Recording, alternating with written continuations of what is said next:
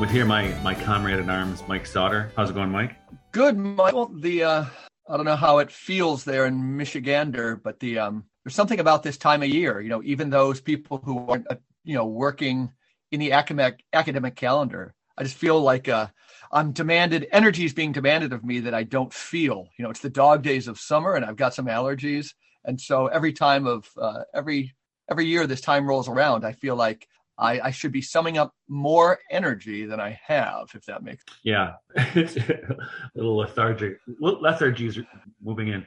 yeah. yeah, here, um, you know, I live on a farm, so I'm at this time of year. I start watching the barn swallow. Yeah, beautiful. My barn is full of them. Sometimes I'll go out there in the morning and over the pasture. I bet seventy-five, maybe hundred birds. And uh, but at this time of the year, I start watching to see when they disappear. Uh-huh. Because when they when they leave indicates how early winter will. Do they migrate? You're saying so. I don't. I'm not familiar. Oh, they do. And where, so are they, where are they going to go? Go. Two okay. years ago, 2020, uh, they left at the Feast of the Assumption. So they were the 15th of August. They were gone already, which is strange. Usually they don't leave till the beginning of September. And that year, we had a hard frost uh, the third week, not even the third week in September, which was never happened in my entire life. So, huh. so I so I pay attention to that these days. And I thought they left the other day, but they did not. So yeah, they're yeah. still here. so anyway, will you write that briefly? Will you write that in a journal of some kind, or you just have a pretty good memory? Oh, and I no, I have a good memory. Oh, okay, I have to. Yeah. but uh, yeah. So last year they didn't leave till about the sixth or seventh of September and and we had a relatively mild winter. Do you scrape off their muddy nests at that point? Never. Okay. I leave them for to come back next year. I worked for many years at a Trappist monastery. I'm still very connected. A lot of people but... try to get rid of them. I don't. yeah, in the spring I had to. You know, we had um I was again a guest house at a Trappist monastery here in upstate New York, the Abbey of the Genesee. But there were so, so, so, so, so many nests being built in the spring that I would go out with a broom handle. You know, it's not a fun job, but before the eggs were laid, they'll it seems the day after a nest was built, they're oh, laying the eggs. Yep. So, because yeah. uh, they would swoop at people often from New York City, a big part really? of our. I, yeah, I yeah, yeah. People from New York City too. anyway, yeah, and anyway. so well, good. This all ties into our guest, I think. I I think in some way it will. So today our guest is uh, a scholar I have admired for a very long time. You know, Ronald Hutton, uh, author of many many books, and and I'll tell the story of. So I was in graduate school. I was working my master's degree, and I was doing my thesis on the figure of the ass in Shakespeare, which, uh, in, so if you know Shakespeare at all, Midsummer Night's Dream, you know, the mm-hmm. bottom turns into an ass. And then in Twelfth Night, then no one turns into a, to an ass uh, literally, but Malvolio is made into an ass. And there's a lot of ass jokes in there right? Go shake your ears is one of the one of the things they say to Malvolio. And it occurred to me that Shakespeare was was working with something with the the cycle of the year. So it, it had Christian but kind of pagan folk element as well. And I was I was speaking to my advisor who was was an historian, so it was kind of cool to do a Shakespeare uh, thesis with a historian as my advisor. And he was a medievalist and early modernist like Ronald is. And he said, Well, you've got to check into Ronald Hutton. And this is about 1998. And so, right at that time, so I bought uh, Ronald's uh, The Rise and Fall of Merry England, which has rarely left my side since in my scholarly work. Because, Mike, as you know, so much of what I've written about has been that kind of, you know, that metaxu between uh, what, what we could call folk religion or paganism and Christianity, and, and, especially you know my, my doctorate is in early modern English literature, and I I just I just I discovered through that um, process that my my tutelary spirit is Robert Herrick. so, so and in Robert Herrick's poetry, it's all mixed up too. I mean, is it Christian? Is it pagan? Is it folk religion? Is it is it Roman pagan? It's all mixed up. And and and basically, uh, when people ask me what my religious tradition is now, I say basically we're uh, or Catholic neo pagan. so, so it gives me great pleasure to welcome welcome Ronald Hutton to the podcast. Um, and Ronald, uh, besides the Rise and Fall of Merry England, he's the author of many, many books. Um, I just have a few written down: The Witch, The Triumph of the Moon, uh, Stations of the Sun, which I bought around the same time I bought The Rise and Fall of Merry England, uh, and most recently, which this brought. Uh, I didn't even know about this one. Uh, Ronald's most recent book is Queens of the Wild, which uh, a friend of mine who was actually writes also for Jesus Imagination, Jonathan Geltner, sent me the link to it a couple weeks ago. Say, did you know about this book?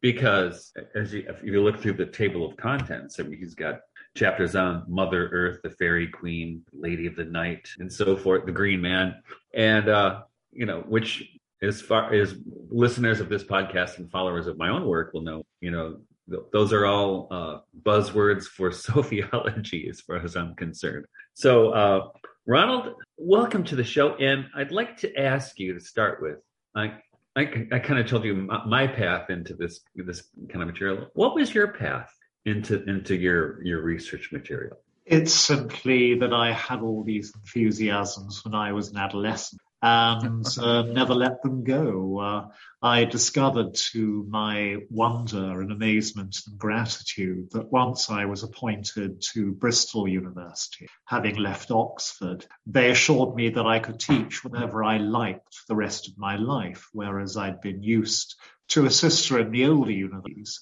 whereby you had to teach the syllabus, whatever your private enthusiasms were. And so I took them at their word, perhaps rather more generously than they'd expect, and ended up writing on all these different sins. I love uh, it. I, I, I formed the idea that middle age should really be a revenge lifestyle in which you get to do all the stuff you really want to do between the ages of 13 and 16. It's wonderful. I like yeah. that. There's a lot yeah, of quotable stuff in that one sentence, isn't there? Yeah, I had, uh, yeah. So from so also, I, mean, I look back. I was not quite a teenager. I was maybe in my twenties. What I did, I discovered uh, through T.S. Eliot's poem "The Wasteland," uh, his references to uh, um, here's footnotes, I should say, to Jessie Weston's uh, "From Ritual to Romance" and uh, to "The Golden Bough." which you know I said I better check those books out. So I you know investigated that, and I was captivated by this these ideas that um, that the the celebration of the Christian year, for instance, had much more um, import and agricultural significance and cosmic significance than than I was raised to believe in the kind of sterile uh, Roman Catholicism of my childhood and it was so it was liberating. And then it became a Waldorf teacher, and it was one one of the only places you still see people celebrate Michaelmas and May Day in, in the United States, anyway. So that was liberating. Um, now let me ask you this: um, so a lot of what you you do has been on. Uh, we could call it a, a, paganism of the Middle Ages or the, or the early modern period, but also modern iterations of what we can call pagan. And so, how would you define pagan? It's a word coined by Christians to indicate uh, the rooted religions. It's literally the religions of Pagus, the Roman imperial unit of local government. In other words, they're the old, the religions, the part of the land and the locality, rather than the new, newly appeared, brash, pick up and carry evangelical Christian and as an umbrella term for the pre-Christian religions of Europe and the Middle East. It works perfectly well like that. Yeah, it does. And so, so how then? What would you attribute uh, the we can call the the the modern interest in I'm called I mean a popular interest in pagan. It's kind of a, like a renaissance we call paganism. To what would you attribute that? To the fact that ancient paganism along with a lot of stuff that really is not suitable or relevant to the modern age, contains very real elements that certainly are very well suited to them. I think there are three in particular. One is that uh, there are strong feminist elements. There are goddesses as gods, there are priestesses as priests. Second is its link to the idea of an inherent sanctity in nature, which fits very well into the modern emotional reaction, which is wholly justified towards a fresh organic relationship with the natural world at a time when we're in danger of annihilating or at least disturbing it to the point at which large elements disappear. And the third uh, inheritance from the pagan ancient is a disinclination to believe that the divine makes laws or rules for humans and instead credits humans with the, the right, the ability to express themselves, realize their own natures, and find maximum self fulfillment while doing as little harm to anybody or anything else in the process as possible. And those three things together provide an upswell of energy for modern needs, which is very real. Yeah, and it I, strikes me. It strike. Go ahead, but no, it strikes ahead. me just as a little parentheses there, Ronald, is that um, the way you described paganism there too is, you know, if you bring in this kind of wanting to be, you know, left alone and not bothering other people too much, and nature, you know, you have the makings there of a political coalition we need. You know, that in America, you know, you have, you might say the traditional right would say this kind of like, leave me alone, um, you know, against tyranny and so forth. And the left would maybe be seen as more connected with nature and the natural world. But this, um, I always get teased because I have a fascination which grew out of a, a, blogger here in the States, a name you might be familiar with. I've seen your names in tandem, but John Michael Greer, who highlighted the character of Johnny Appleseed in, in the US as somebody who could really emblematize, and in fact, that maybe somebody, um, you know, who could really be a pole star, not only for, you know, um, again, kind of a liberty and kind of a do your own thing, but, uh, but also, um, you know, a kind of a, a, a new political realignment, you know?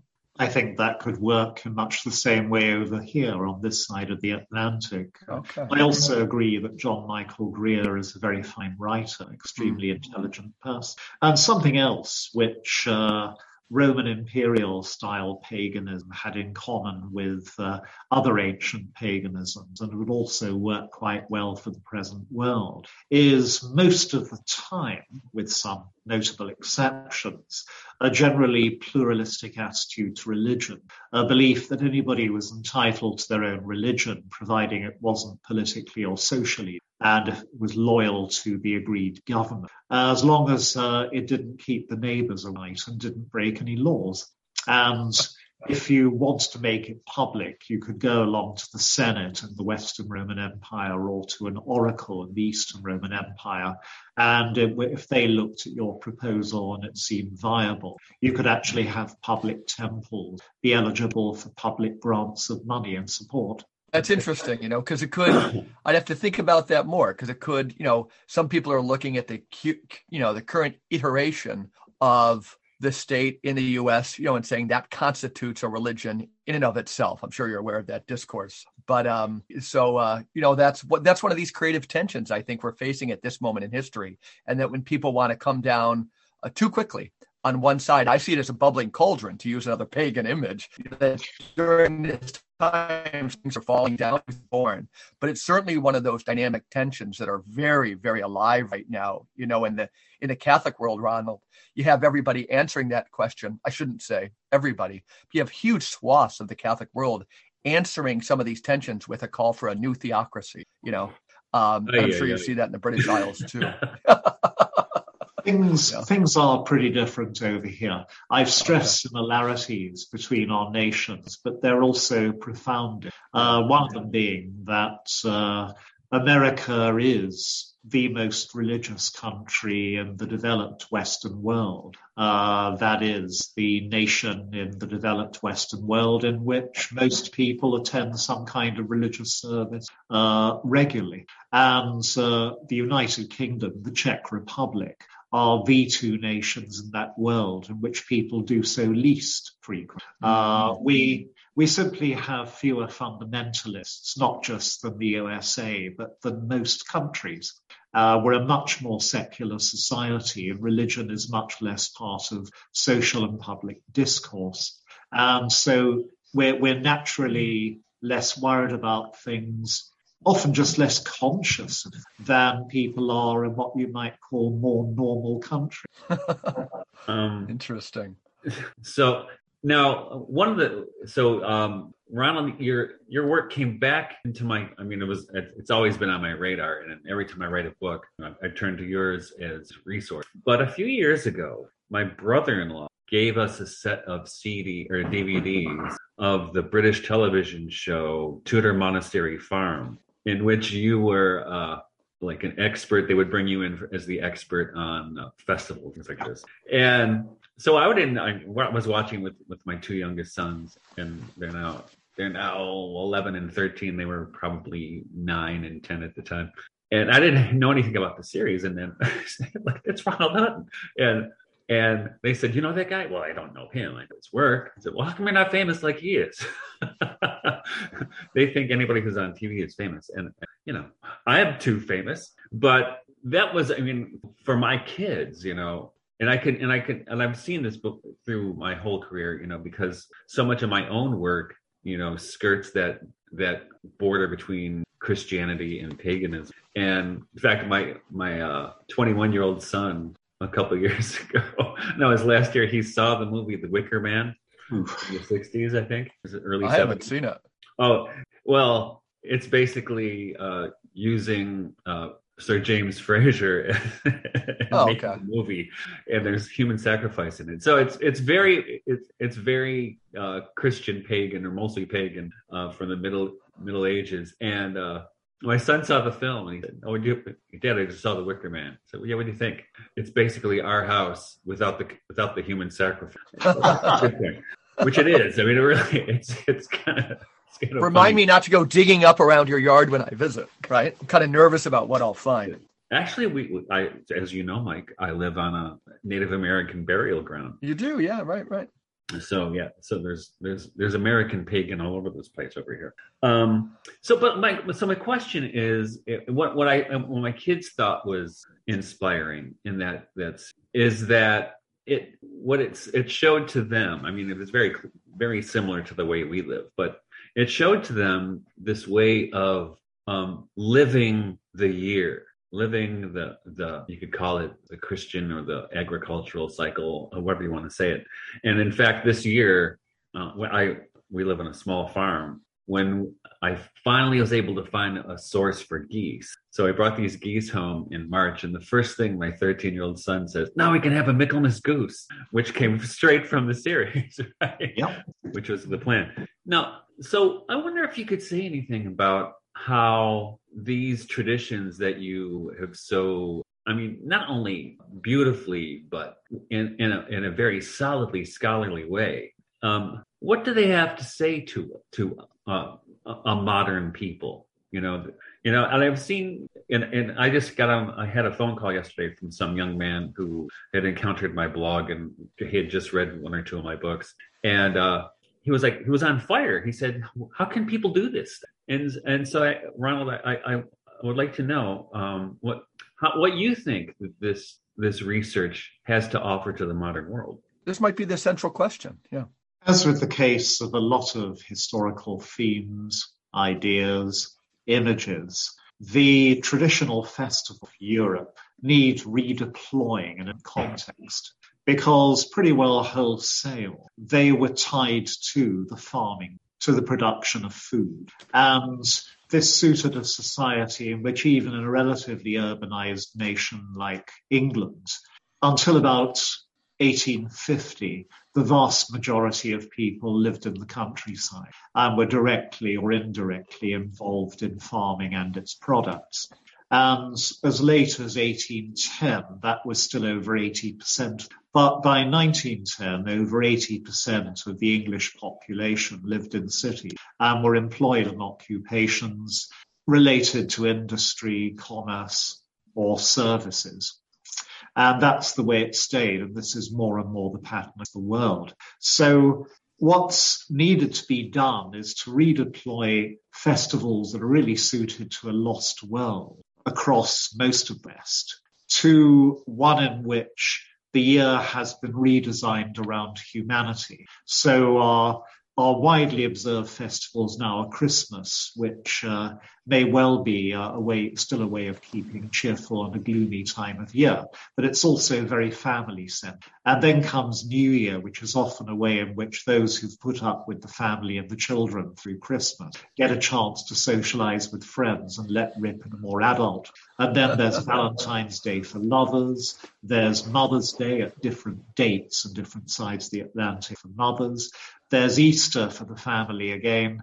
And then we take off into the summer vacation in which we turn the traditional way of celebrating a holiday, which is to stay in the community and get the community together to have fun inside out so that you leave to go somewhere sunnier and strange, more exotic in the vacation period. And then you come back together again, the community, towards the end uh, the agricultural time and celebrate Halloween and Guy Fawkes Night in Britain. And then you rev up towards Christmas and the festive season par excellence. So the human humanity in its life cycle has replaced the natural in its life cycle at the center of our season. But we can still take on trappings, ideas, rituals, games from the old agricultural cycle to enliven our human centered cycle. And also these rituals can do something much bigger, which is more and more needed in the modern developed world, which is to reconnect with two things from which we're largely cut off by urbanization and industrialization. And one is the naturals, and the other is a sense of organic community, a rooted sense of community. And festivities create community, and they reconnect they link humans together with each other and with the environment. And those are both precious commodity in an increasingly mobile, unstable, and atomized world. I'm not preaching against the model. It gives us freedoms which exactly suit an old fashioned small L liberal like me. But there's a price that we've paid, and we're trying to undo some of that damage. Yeah, and fascinating. I, and this is a story I've told before on the podcast, but it's true. So at our farm, we have we celebrate a lot of festivals we uh, as public festivals we have May Day and Michaelmas. So it's starting off and, and ending our agricultural cycle farm. And uh, what happened is two years ago when when COVID hit and everything was shut down, two weeks to flatten the curve, and two years to flatten the curve or whatever it was. Um, and so very few people showed up to our our May Day festival. And and and Michaelmas was also well, it was kind of rainy, so it was sparsely attended. But in 2021, when we did May Day, uh, and people were still under many you know COVID restrictions here in Michigan, and so I, I told a couple of people, you know, we're going to have this festival. To come. I don't. I think I only told two or three families in the neighborhood, and so they came. But a friend of my wife said, "Can I tell a couple of my friends?" Sure. Fifty people showed up at our festival with children, with you know families to celebrate May Day. In on it happened to be a glorious day, and they they all I mean spoke to me as how meaningful it was for them to connect with other people on a farm in nature, you know, and doing something that had both convivial but also a sacred dimension. And I remember remember at the time thinking, just being kind of stunned even though I, I already, already kind of intuitively knew it, but really having this um, confirmation of how important the festivals are and how, and I, I think modern people are starved for and don't know it. Um, so I mean that's that's part of the reason that I'm so interested in your work, but also that that I think what you offer by not only not you're not staying staying locked in the in the Middle Ages and the early modern period. You, you let yourself range into the modern world as well in your scholarship, and I think that's important because it it it makes the world whole in a way, or at least yeah, a little a little a interjection. Yep. Uh, some of that is uh, Ronald, I've most of my career has been working with, say, young adults in what's called campus ministry, and um, I've got four children myself. Mike has a heck of a lot more than that. But um, you know, there's at least in the U.S. there's a mental health crisis of unimaginable proportions coming out of COVID with that demographic, and so much of it, you know, we were leading into this before COVID and the lockdowns and things. We were leading into, um, you know, uh, still anxiety was ranking so high prior to that. But you get a sense that when you talk to an average young person, and I'm, I'm guessing it's the same in the UK, is that you know they look at their day and maybe even their week according to one term and one term only. Was it a productive day? You know, Angela, how are you doing? Well, I had a productive day or an unproductive day. You know, it's a new insight, but that's it's directly connected to this this uh, ubiquitous sense of anxiety the younger generations feels. So you have the whole notion of time, right? And in church world, we often contrast kairos, God's time in the Greek, with uh, um, I mean chronos, God's time. I mean, sorry, chronos, clock time clock time with kairos or kairos, you know, God's time, the time it might take to heal a broken heart, uh, the time it takes to grieve the loss of a loved one and these more natural rhythms. And I think, you know, we have we have maybe two ways out of that anxiety producing chronos. And I often refer to this as like killing time, kind of turning that phrase around. How do you kill chronos? Well, one way is, and it's not all bad, you know, this name Eckhart Tolle, there's great insights there, is to go into the now, you know, to to create an awareness of the present moment. So we all know whether we're good at that or not.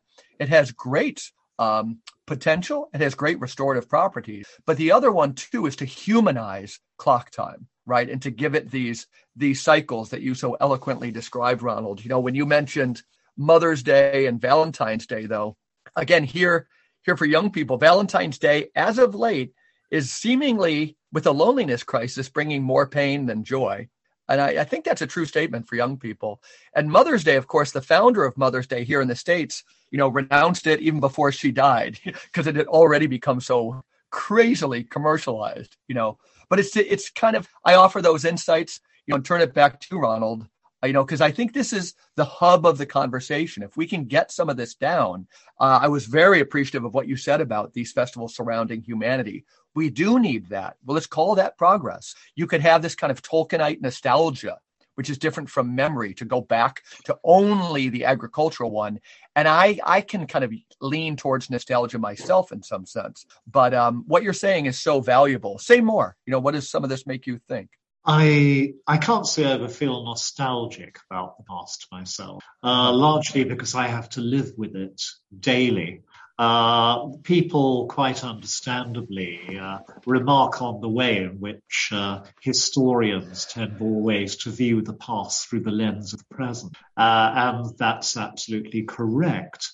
But there's a less noticed, equally powerful countervailing current, which is that we spend so much time in the past that uh, we tend instinctually to see whole bits of the present uh, through its lens uh, in trivial ways, like when I was studying the spread of uh, early modern Western colonial empires like the Portuguese in search of spices. I began putting nutmeg uh, and uh, cayenne into my food each evening. Uh, but I, one of my working partners at the moment is Oliver Cromwell, the general and statesman who ran Britain in the 1650s. And walking to work every morning, I generally find Cromwell in pace with me. And I find myself explaining sights to him uh, trying to explain how the modern world work. He, he has most trouble with joggers. and the uh, the second thing is the sheer number of different churches which delights him. And then the realization that most of them are now deconsecrated and turned to other purpose, which upsets him deeply. So uh, we, we live half in the past in my kind of job as well. It's too much alive for us, uh, for nostalgia really to be a sentiment. Uh, in many ways, uh, trying to shake it off is uh, a way to a healthy world. Yeah, I feel the same way. I spend so much time in 17th century English poetry.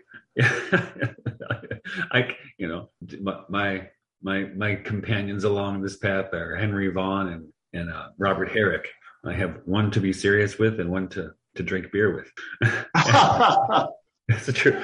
Yeah. Uh, so now it's interesting. Now I have I, this is totally personal. So when I was a young Waldorf teacher 30 years ago, I uh, couldn't make enough money to live on a Waldorf salary. So I also had uh, a job as a gardener and landscape designer. So I worked a lot of wealthy people's gardens. And one of my my uh, clients was uh, it was a family of neo-pagan. And i didn't know when i took the job but i would i was really i was a good flower gardener. They had a gorgeous garden and i brought it to life. And i remember her telling me michael you're you're more pagan than anybody i know. And uh, which i took as a great compliment. And sure. uh, right around that same time so a couple years later um, maybe this no maybe that that same year my wife and i were invited to uh, this it was called a summer greeting ritual which it was in Ann Arbor, so it was a lot of Ann Arbor University of Michigan types. And the story was that there was this community from from England who had escaped to Canada. They were kind of a, a pagan community that had maintained their, their traditions going back to before the early modern period, and that um, so they brought this ritual to Canada and they wanted to spread it around to other people. And so the story was they gave it to somehow I got to this this guy I knew, and they invited us. And so my wife and I went. She was uh, she was pregnant and very. I mean, she was only five months pregnant, but she looked like she was eleven months. So cute. And uh, so we were invited to this thing, and I was given the role of the fool, and there was a lord and the lady, and so there was kind of a ritual that I don't recall too much of. Um, there was festivity, and then it ended with a game of hide and seek where all the, the men had to try to catch the lady and the women had to try, try to catch the lord. Well my wife could barely run. So she she just sat down and of course the lord walked right up to her practically and she grabbed him. And i caught the lady. And the, the idea was that whoever catches the lord and lady will be next year's lord. Of course i had a falling out with those people. We weren't invited back. So as far as i'm concerned mike had a falling out with people? Surprise oh, surprise. Yeah. I, yeah i know. Yeah so we i thought we were lord and lady emeritus. Now so we're, we're lord and lady for life right? Um, but my question is does that sound plausible to you? I mean that that was actually something that was smuggled out of England. Well, I haven't seen any evidence to weigh up, so I can't provide uh, anything like a professional answer. Right. Uh, what you're describing, Lord, Lady, Love Chase, Fool, sounds very late Victorian Edwardian, uh, which is yeah which is actually what most modern paganism seems like and sounds like. It's not a pejorative comment. It's uh, one reason why it's so well suited to the modern world. It takes ancient ideas and filters them through modern needs, including those of the birth of modernity in the late 19th, early 20th century. It, it doesn't sound at all pre-modern. Yeah. But without seeing any evidence, I can't pronounce definitively on it, and I don't reject anything out of hand if I haven't seen the evidence for or against. That well, that's at the time I I I. I, I, w- I probably believed it, but over the years, I start when I started to think about it, I said, I bet somebody, but I don't know either, right? There's no way to tell.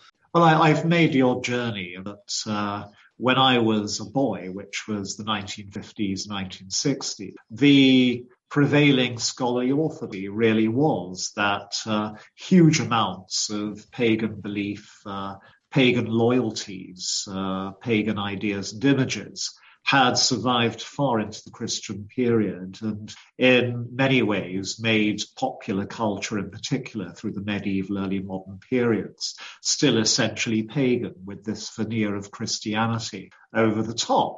And I, I believe that along with everybody else. I believe that the people persecuted as witches in early modern Europe were practitioners of a surviving pagan religion. And then along came the 60s and 70s with a wholesale re-evaluation of received 19th, early 20th century wisdom, creating uh, a range of modern liberal and uh, questioning movements and uh, subculture. And uh, these ideas were examined and, and, found to rest on faulty evidence. I think in many ways my own relationship with this process is that coming in towards the end of the debunking, demolishing, revisionist wave, I, I, have been trying to see what we can rebuild out of the ruins, the, the real picture of the past we can find, but also an explanation for why people really wanted to believe this stuff between about 1880 and 19 and what purpose it plays in our lives. Let me let me ask a question that it m- might be hard to formulate, and I think I might be doing a disservice to you, Ronald, and to any listeners. But it's a sense of um, you know, to say for maybe the last six months I've been taking a deep dive into William Blake is to say I've, I've spent one minute doing it. It seems to me, you know, that I've been reading a lot and reading a lot about him, and I still feel that the more I know, the less I know. But you know, from what I've gathered, you you have a sense, um, you know, that I want to say that you know, there's one sense of looking at paganism that could see, you know, that if if nature has a feminine kind of identity in some sense, that some of paganism is almost like a going back to the womb, right? You know, that Freud might talk about this oceanic oneness, um, and that you know William Blake, his use of the word vision, you know, and put in conversation with like St. Paul talking about the, you know, the restoration through man of nature. That, you know, that um, even Blake, in the hands of a great literary critic, Northrop Frye, you know, Northrop Frye will kind of extrapolate that Blake was very different, you know, from the Romantics, you know, what what Wordsworth was trying to do. You know, so to to to draw with too big of a brushstroke you know, we have two versions of the world where, you know, a man comes out of the womb or a human comes out of the womb. And I can see it with young people, whether it's through uh, intoxication or certain view forms of sexuality. You know, we're trying to recreate this oceanic oneness. And paganism has some truck with that type of sensibility we have. Whether we've achieved it or not, there's a claim made for kind of the Christian dispensation uh, that we can we can return to that oneness with no loss of individuality. In fact, the opposite, that we find that the more Ronald Hutton becomes that unique Ronald Hutton. And I'm remembering when I say this, Ronald, your first statement, how that, you know, all of a sudden you could use middle age as like to pursue who you were and this move to Bristol. And I was laughing and just took such joy when you said that. But um, could you comment on that a little bit? Like how where paganism might be susceptible to those critiques, or maybe I'm out to lunch, or maybe there's two strands within paganism. But um, you know, at a time like this, an anxious time, people do want to do all these activities, drugs, pornography, that sink them, or or the crowd formations we see in politics. A community, in my sense, is you know, a universe is apart from a crowd. Um, the the the the restoration of oneness at the higher level, where Mike Martin and all his you know shining individuality, it becomes so comfortable with others. You know that we have that yearning too. Uh, can you comment on this? You know, and the role paganism and neo-paganism might play in this, or if if you're very familiar, you're so brilliant with William Blake. You know what you see in in his contribution. I think Blake's I think he is brilliant. I think he's important. I also think he's very unusual. He's out on a limb. Uh, he is. He, if you're going to put him in a category, it's that of a particular type of 17th, 18th, early 19th century visionary Christian. Mm-hmm. And indeed, he's part of a community self-consciously that feeds into the radical, the political radical of the 1790s, 1800s. With the broader question of the role of paganism, like most kinds of religion, paganism is extraordinarily malleable in its actual social and political implication. Uh, after all, uh, Christianity can indeed plausibly be used to underpin most political systems, from theocratic and monarchical despotism to revolutionary republicanism. And if you walk into a Roman Catholic church, and a Quaker meeting house, you can hardly believe that you're encountering the same category of religion. So paganism also is susceptible to these remodelings. Uh, if you take uh, a an aspect of paganism like its sacralization of sex, its re- its treatment of human sexuality as something that is a divine gift, good and positive and sacred. That can actually take a person in diametrically opposed positions or right. into diametrically opposed directions. Uh, it's if you sacralize sex, it can be taken as something so important. You have to be really careful about with whom you do it. And under consecrated conditions like a commitment for life. Or alternatively to others, the sacralization of sex could be an incentive to enjoy it with as many partners as possible without any sense of restriction. And I've seen both effects in people who've equally correctly use the term pagan of themselves. And paganism can lend itself to a thoroughgoing libertarian and liberal political ethos of individual choice and human rights, or it can be linked to a particularly toxic kind of racist embedded nationalism, organically related to race, the land, the tribe. So I I think that there's there's no one implication for any of the the undoubted identifiable core features of paganism. Uh, it r- rather like uh, shades of paint. You, know, you can spread them on entirely different surfaces to create entirely different effects. Fast. What's your thought on this, Michael? Um, no, I, I, I like. I, want to sit with that. That's, yeah.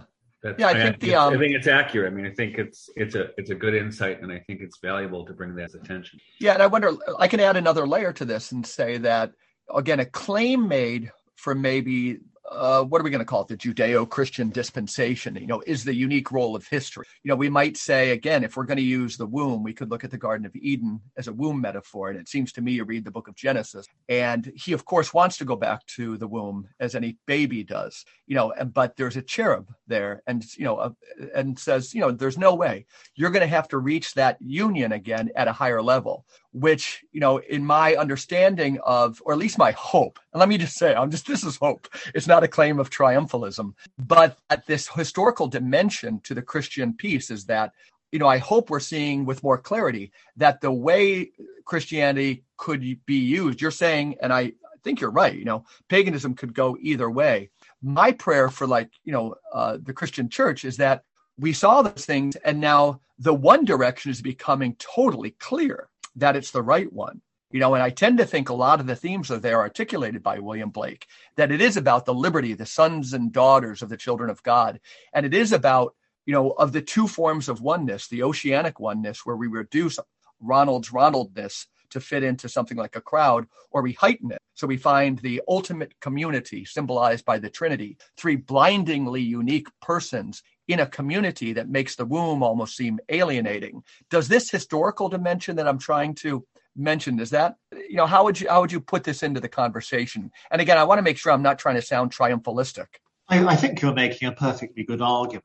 Uh, I think that Christianity, like the like any religion of the book, is saddled with history in a way that other kinds of religion are not.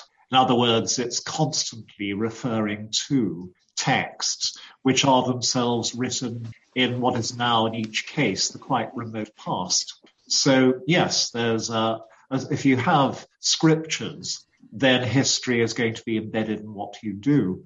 But I, I also think that along with all the other challenges in the old-fashioned sense of the word that modernity or late modernity are facing is that of adapting inexorably into pluralist societies, societies that are multi-ethnic, multicultural, and multi-faith. Uh, and there is no doubt that some religions have more of a problem with that than others. Uh, now, I'm not suggesting that religions which are based upon supremacist claims of monopoly uh, cannot adapt to pluralism. They do it all the time. They do it in front of my eyes. But there is always a problem of how you deal with your fundamentalists built into that. And you, know, you read the Quran, you read the Bible, Hebrew uh, and Christian, and you know, there, there are quite a few passages in all three of those great books uh, which do seem to establish that there is a single right faith, and uh, the rest are, to put it politely, very problematic. And so you know, there, there are real, real problems built into certain kinds of very powerful, very traditional, and very prevalent religion when adapting to a pluralist modern or postmodern society that uh, ironically, some more primitive kinds of religion uh, which never got integrated with state systems to the same extent, uh, don't have to reckon. But I, oh, yeah. I say this in many ways to extenuate fundamentalism, in that it's so easy if you're if you're a well-meaning liberal, as I think each one of us is, an old-fashioned small L meaning of the word, uh, a willingness to recognize validity in other points of view, that uh, fundamentalists are actually following texts which can be read as unequivocally intolerant in the traditional writings of uh, Judaism, Christianity, uh, and Islam. And yeah, what I heard you say, it's brilliant, is the, you know, when you were pointing how like sexuality can be done one of two ways, what I heard you yeah. just saying is the text, which could be liberating, can also be so highly enlivening. Yes. Yeah. And, and I, and I, what, so what I've noticed um, in the students I've had or people I've known, course of history, who, uh, or course of my history, who have been inclined towards, say, neo-paganism, esoteric or occult direction. It seems to me that uh, and I also, you know, I've been teaching college for 30 years now, 20 years, um, 25. Is that uh, they they get attracted to because they don't. The ones I I, I know, uh, they they become attracted in those directions because they don't feel fed in the tr- tradition in which they were born. They don't feel nourished there, and so they're they're looking for an experience of the sacred in some way that that that's meaningful to them and and uh, I think Jordan Peterson we talked about a couple weeks ago. A lot of the attraction toward him is because is that I think he gives young men who have not had uh, an experience of the sacred or uh, a mythic understanding of the world give them gives them something to, to to to start with. And I and I and I see it with my students. I mean, they're they're there are a lot of 22 uh, year old nihilists out there. They're, you know, it's really hard. And what I noticed this last semester, I've talked about before when I taught this course on romanticism. In fact, the name of the course was Love and Romanticism. Um, and how after what they've been through for the last two years with taught in masks and what have you, that they felt, and we weren't wearing masks in that semester and they felt liberated and they felt that they could tell me, you know, you know we're committed to this you know we love this this class because these poets are saying something to us about that life means something you know and one of the one of the women did a paper on romanticism and uh, Thomas Hardy's Far from the Madding Crowd, which is kind of a you know a, a late romantic. It's a critique of romanticism while while being a celebration of it at the same time. With a beautifully well done remake. the agricultural year, right? And and but they they were was interesting to them is that it gave them something to think about that was meaningful and it wasn't just that but they they said a couple of them said that what they learned from the last two years is that so-called success and politics and all these other things are worthless if you don't have something that's meaningful in your life. And love is meaningful or for other people it's you know love is meaningful but also this connection to creation which i which so many of my neo-pagan brothers and sisters uh, have uh, validated validated you know because um, it it it brings them back into a relationship with something that's sacred and real. And, and i think this so for me you know neo-paganism is a lot to teach christianity right now because basically a lot of neo-pagans are just doing old you know an earlier form of christianity without christianity right? And so it, so I, i'm encouraged by that. And like we mentioned john michael greer earlier i think he's a great example of this right? Um, so I think it gives me hope just like your books give me hope too. Um, so so where, where i'm heading here is so you can tell that um, what you've written has been part of what has imparted into my life. My question is, is what's it done, what, is, what has it done to yours? Ah, uh, it's enabled me to be incredibly self-indulgent. Uh, in that I've been able to spend a paid career uh, just reading about and writing about stuff that I've always loved. And, and also unlike a lot of my academic colleagues who are superlative writers but still hate writing. Uh, for me, it's a therapy. It's what I do instead of yoga uh, or basket weaving or aikido. Uh, or maybe it's what I do as well as breathing and eating. It's just, well. it just comes naturally to me. Uh, I'm never more happy than I am when preparing to write and and writing. It's it's what I do. Uh, it's just the way my genes are hardwired. But I I think that those those bits of random incidents in the gene do also predispose different needs and therefore to different beliefs. Uh, it may well be that pagans have something to teach Christians. Modern pagans have learned a few useful things from Christians uh, and others as well.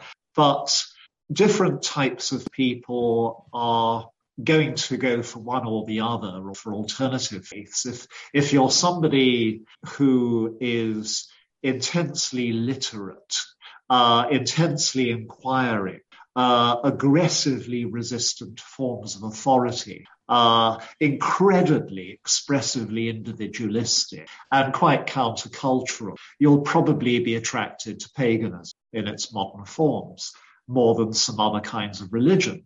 If you're somebody who really enjoys following rules, if you like to work with an established structure of belief and authority uh, with a strong emphasis on community, and or you're somebody who feels totally trashed by life and really need to rebuild yourself by submitting yourself to a higher power, then paganism is probably the worst possible thing for you uh, something like traditional Christianity would be far more amenable and far more positive. And if you're somebody who, whose idea of heaven on earth is to have a comfortable, spacious house in a suburb uh, with a nice garden where you have uh, a reliable marital partner uh, to whom you're devoted and children who have the same interests as you, beliefs in you, and get along with you and don't want to be bothered by other things, you'll probably be a materialist secular. Uh,